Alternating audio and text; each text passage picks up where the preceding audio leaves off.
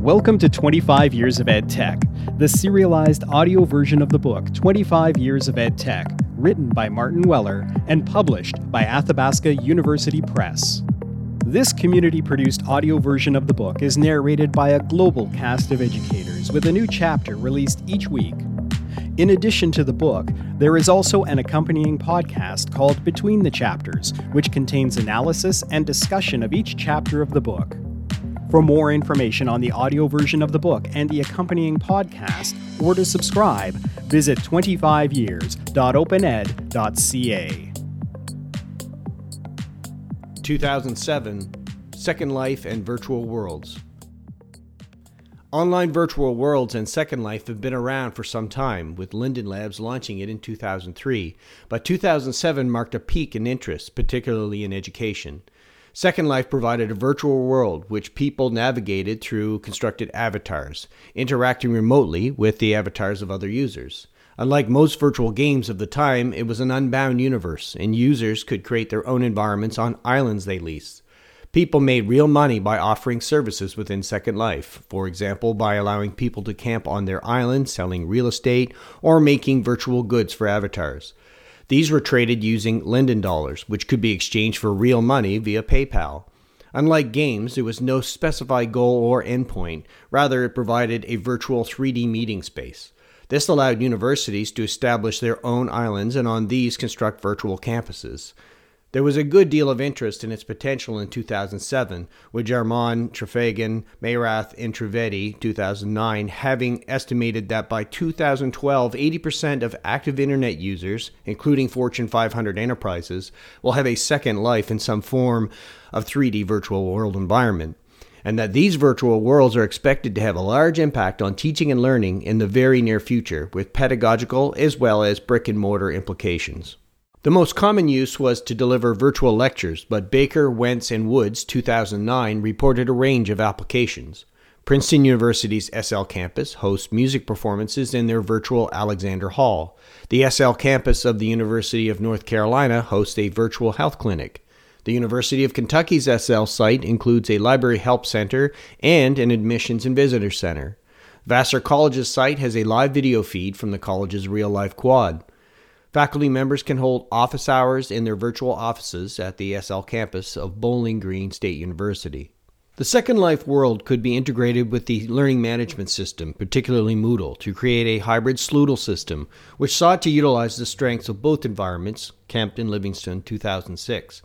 While virtual worlds had strong devotees, they didn't gain as much traction with students as envisaged, and most Second Life campuses are now deserted, Taking a tour of deserted campuses in 2015, which still costs $300 a month to maintain, Hogan 2015 reported, I didn't see a single other user during my tour.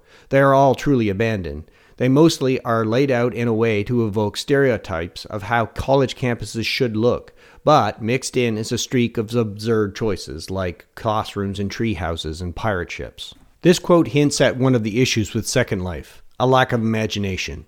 Campus scenes were often used to recreate an online lecture. For instance, a professor may have been represented by a seven foot tall purple cat, but it was a straightforward lecture nonetheless. What this gained over simply live streaming a real lecture was not always apparent. Virtual worlds such as Second Life had strong roots in role playing games such as Dungeons and Dragons, but it did manage to shrug off its nerdy role playing origins, and many users felt an aversion to this legacy. Interestingly, these Dungeons and Dragons roots for EdTech kept reoccurring. When CMC was new, MUD, multi user dungeons, and MOO, MUD, object oriented, were among the first widespread uses. This was part of their appeal to many advocates, but for other learners, these roots were off putting. The technology required good computer hardware with a high end graphics card and high speed for the time broadband connection to run effectively. Without these, and even with them sometimes, the rendering of the 3D world could be slow, and glitches in navigation could arise. In addition, there was the problem of vandalism when users destroyed or defaced property, or griefing when disruptive users interfered with classes held in public spaces. Although, given the type of online abuse found in environments such as Twitter, accounts of paintballing a lecturer seem almost playful now. Accessibility was a significant issue with no screen reader support, so they were difficult, if not impossible, for visually impaired learners to use. The navigation also required continual manipulation, so students with dexterity problems found the environment difficult to navigate and never left the orientation island. The problem Second Life demonstrates is what happens when the technology itself becomes the main focus and is the predominant topic of conversation. This can be interesting to explore if EdTech is the main interest, but the technical issues and the foregrounding of the different environment can get in the way if the subject is, say, calculus. What this raises is the question of scalability and applicability. Does every EdTech have to be suitable for everyone? Does it matter if some people feel put off by it? Does this advantage some groups and disadvantage others? These are genuine questions, and Second Life is not alone in facing them. We can perhaps think of social software as horizontal or vertical. Horizontal ones are those that have a relatively low threshold to engagement. Instagram, Facebook, and Twitter are all examples of these. This has been key to their success. They can utilize the benefits of the network without requiring intensive contributions from all individuals. Even browsing adds to the value of the network. And then there is vertical social software such as Second Life, which has a high threshold of participation, and users tend to spend a lot of time engaged with it. The consequence of this is that these tools need to meet a range of needs, hence, Second Life could be used for work, socializing, shopping, and so on. But it means they are unlikely to acquire the broad appeal required for the mass networking scene in horizontal social software tools. One of the issues with Second Life was that it very strongly divided people into pro and anti camps with little balanced perspective. As I mentioned at the end of the previous chapter, bouncing between extremes is not productive. This was partly a result of the monopoly that Second Life came to have in the space. Several alternatives existed, but Linden Labs had greater financial backing than most of these. The cost of maintaining islands increased, and the openness of the platform came into question. The Virtual Worlds Watch project, which followed UK academics' use of the range of virtual worlds, provides a useful archive for much of this history.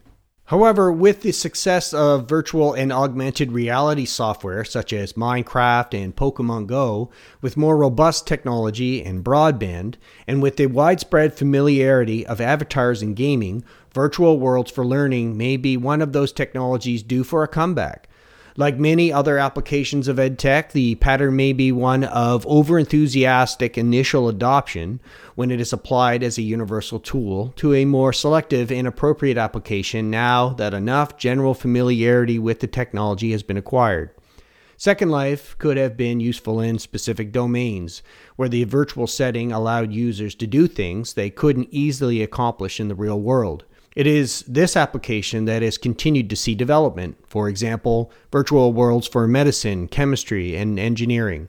The overenthusiasm for Second Life may seem naive now, but I share some sympathy with Hogan, 2015, who, after his tour of deserted campuses, concluded I actually like how most of these islands represent an attempt by education institutions to embrace the weirdness of the web. The current crop of education startups seem bland and antiseptic in comparison to these virtual worlds.